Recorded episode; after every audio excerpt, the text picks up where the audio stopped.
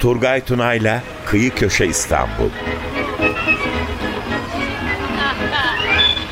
Üsküdar'a giderken aldı bir yağmur Üsküdar'a giderken aldı bir yağmur İstanbul'da mekanlar, olaylar ve insanlar.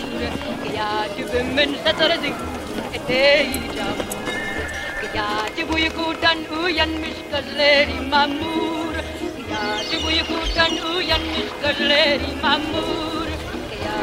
Ben ben gece karışır ben kolana da gamle yara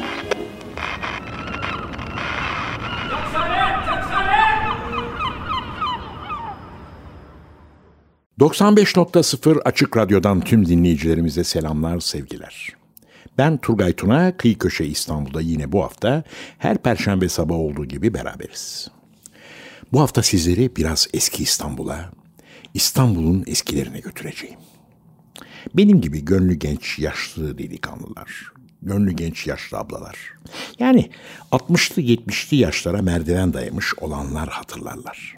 Eskiden tel üzerinde yürüyen cambazlar ve bunların içinde gösterilerini yaptıkları cambazhane adı verilen sirk şeklinde büyük bir çadır vardı. Haydi bakalım. Onların çadırını görmeye, o canlarıyla oynayan hünerbazları yad etmeye gidiyoruz. Türkiye'de Osmanlı'dan miras kalan ip canlıbazlığının son temsilcilerini barındırdı bu çadır.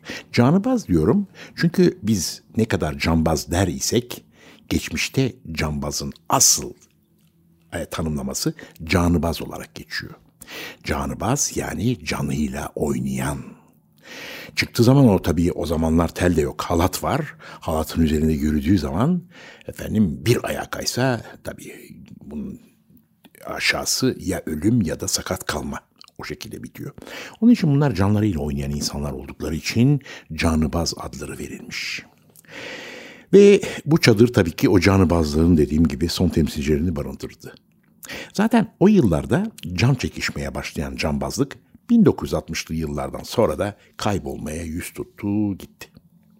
Gerçi günümüzde bu işe gönül vermiş, modern anlamda tel üzerinde az sayıda bazı müteşebbisler var. Ama o eski cambazların yerini doldurmak hiç de kolay değil.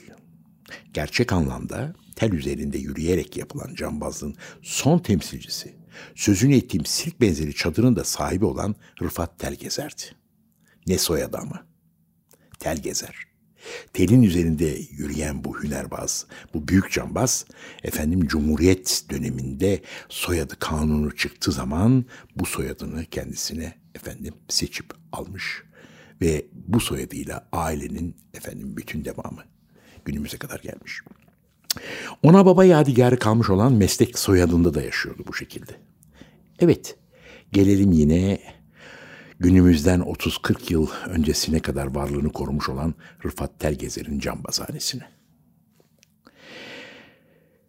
Ama ben biraz daha eskiye Orhan Veli'nin mısralarında dile getirmiş olduğu güzelim eski İstanbul'a doğru uzanmak istiyorum. Hani o dile getirdiği sucuların hiç durmayan çıngıraklarının seslerinin duyulduğu, boğazda dalyanlarda ağların çekildiği, doklardan çekiç seslerinin yükseldiği 1950'li yılların çocukluğumun İstanbul'una. 5-6 yaşlarındayım. Sirke andıran koskoca bir çadır. Kapısındaki hoparlörden gramofona yerleştirilmiş cızırtılı bir taş plaktan yükselen Müzeyyen Senar, Hamiyet Yüceses gibi dönemin ünlü şarkıcılarının yanık sesleri.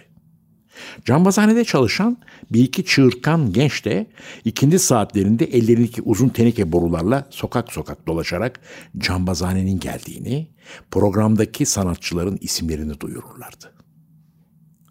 Akşam olduğunda da yemeğimizi yedikten sonra ailece yola koyulur cambazhaneye giderdik. O zamanlar öyle televizyon filan henüz ortalarda yok. Yaz gecelerinin yegane eğlencesi ya açık hava sineması ya da bu cambazhane olurdu bizler için. Dışı gibi içi de aydınlatılmış çadırın ortasında üzerinde sanatçıların, sanatkarların sanatlarını icra ettikleri yüksek ahşap bir platform yer alırdı. Bunun üzerinde de iki büyük direk arasına gerilmiş cambazların üzerinde yürüdükleri çelik tel. Yuvarlak çadırın içinde daire şeklinde yan yana dizilmiş seyircilerin oturdukları tahta banklar kaplardı. Ve kapıda biletler alınır, içeri girer, yerlerimize otururduk. Şamata, gürültü, patırtı derken bir ses sanatçısı çıkar. Arkasındaki saz eşliğinde zamanın en gözde en içli şarkılarını icra ederdi. Tabii ki sanatçının sesinin güzelliği derecesinde de seyircilerden Allah yandım anam kurban olayım sana sesleri yükselir. Bu da şarkı söyleyenin ne kadar başarılı olduğunu gösterirdi. Aralarda da seyircilerin arasında dolaşan sepette kuru yemiş satıcıları fıstık, leblebi, çekirdek satarlar. Seyircilerin birçoğu da çekirdek çitletirdi.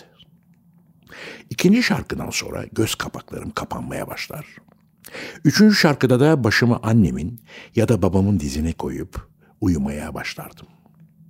Eh ne de olsa 5-6 yaşlarında benim gibi bir çocuk için o şarkılar bir ninni gibi gelirdi tabii ki. Ancak bu uyku uzun sürmezdi. Ta ki sahneye dansöz çıkana kadar. Aslında Rıfat Tergezer'in cambazhanesinden sonradan şöhret zirvesine yükselmiş birçok sanatkar gelip geçmiştir. Bunların arasında o zamanlar henüz isimleri pek duyulmamış. Sonradan ünlenecek Nana, Neptün Sabah, Özcan Tekgül, Aysel Tanju gibi dansözler vardı. Kimi ünlü sanatçılar arasında da Celal Şahin, Balarıları, Semiha Yankı gibi isimler. Sanki bir ekoldü bu cambazhane. Dansözlerden söz ettik. Bunlar arasında bir tanesi vardı ki yük, yürekler yakan bir. O zamanlar gözde dansözlere yakıştırılan sıfatıyla şuh dansöz adı verilirdi ki öyle bir sıfat yakıştırılırdı ki en ünlülerinden bir tanesi size sözünü etmek istediğim şuh dansöz Özcan Tekgül'dü. Onun sahneye çıktığı geceler çadır tıka basa dolar. İğne assanız yere düşmezdi. Tabii Özcan Tekgül'ün de mesleğe adım attığı ilk yıllarıydı. Gençcik bir kız. Eh bir de Özcan Tekgül sahneye çıkıp endam etti mi? Şuh gösterisinin sonunda sütyen çıkarma numarasıyla çadır sallanır. Valla tabiri caiz ise yer yerinden oynardı. Tabii ki bu icraatı nedeniyle programın sonunda kapıda duran asayişten sorumlu görevli jandarma tek gülü alır, karakola götürür. Ancak nasıl olursa ertesi gece Özcan Tekgül tekrardan Cambazhane'de sahne alırdı. Özcan Tekgül Türkiye'nin ilk üstsüz modasını uygulayan dansöz olarak tarihe geçmiştir. Evet, Özcan Tekgül dedik, Cambazlar dedik. Rahmetli büyük usta Rıfat Telgezer dedik. Cambazhane'den söz ederken bir ara veriyoruz. Ve Duru'nun o güzel şarkısı cambazları vurgulayan, cambazhaneyi vurgulayan o güzel şarkısıyla efendim biraz kulaklarımızı keyiflendiriyoruz. Cambazhane ile devam ediyoruz. Bu arada biz dansözlerden söz ettik, Özcan Tekgül'den de söz ettik ama bu arada unuttum söylemeyi. Bütün bunların arasında da açacağını elinde taşıdığı kasanın üzerindeki şişelere vurarak geçen gazozcu. Gelir soğuk Olimpos gazozuyla bizleri serinletirdi. Evet, kola türü meşrubatların henüz satılmadığı o dönemde İstanbul'un ünlü gazozlarından çok güzel tadı vardı onların. Onu da söyleyeyim. Belki bize öyle geliyordu bilmiyorum ama yıllar sonra da hep öyle geliyor. Damakta mı kalmış nedir? Aroması müthişti. Olimpos'ta fertek alıp içerdik o zamanlar. İçimize serinlik veren gazoz biraz olsun uykumu benden alır. Programın son gösterilerine girilirdi. Cambazhane'deki bütün gösteriler içinde benim asıl beklediğim şüphesiz gecenin son programı olan tel üzerinde yürüyen cambazlardı.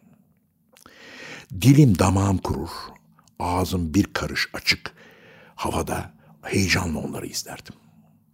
İşte Rıfat Telgezer gerçekten havada gerili bir telin üzerinde nasıl yüründüğünü bizlere o zaman gösterirdi. Elinde uzun bir denge sırığı, trampetin bitmez tükenmez solosuyla beraber ağır ağır telin üzerinde yürümeye başlar. Ortalara doğru geldiği sırada hiç beklenmedik bir şekilde ayağa kayar gibi olur, çıt çıkmayan çadırın içindeki sessizlik usulca ay aman gibi seslerle bozulurdu. Fakat eninde sonunda trompet sololarını kesen Davut Tokmağ'ın heyecanlı tok güm sesiyle Rıfat Telgezer'in nefes kesen numarasının bittiğini anlar, heyecandan açık kalmış ağızlarımızı kapatmaya başlardık.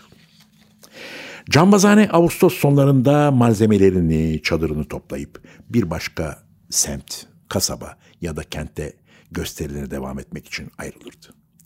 Dediğim gibi 1950'li 60'lı yıllarda belki daha öncesinde 40'lı yıllarda Rıfat Telgezer'in o gençlik yılları Cambazane çadırının yaz aylarında değişik semtlerde kurulmuşluğu vardı. Heybeliada, Büyükada, Kasımpaşa, Sultanahmet Meydanı, Bakırköy, Yeşilköy ve bütün orada oturan o e, semtliler Cambazhane'ye aşinaydılar. Dediğim gibi yaz aylarının en büyük efendim eğlencesi. Zaten o zaman İstanbul'da ne var? Geceleri gidilecek. Ya bir sirk gelmiştir İstanbul'a. Medrano şu bu. Gülhane Parkı'nda bilmem nerede. Ve hatta efendim gazinolar var işte çiftlik. Park gazinosu, bebek gazinosu. Onun dışında bakıyorsunuz bir de yazlık sinemalar.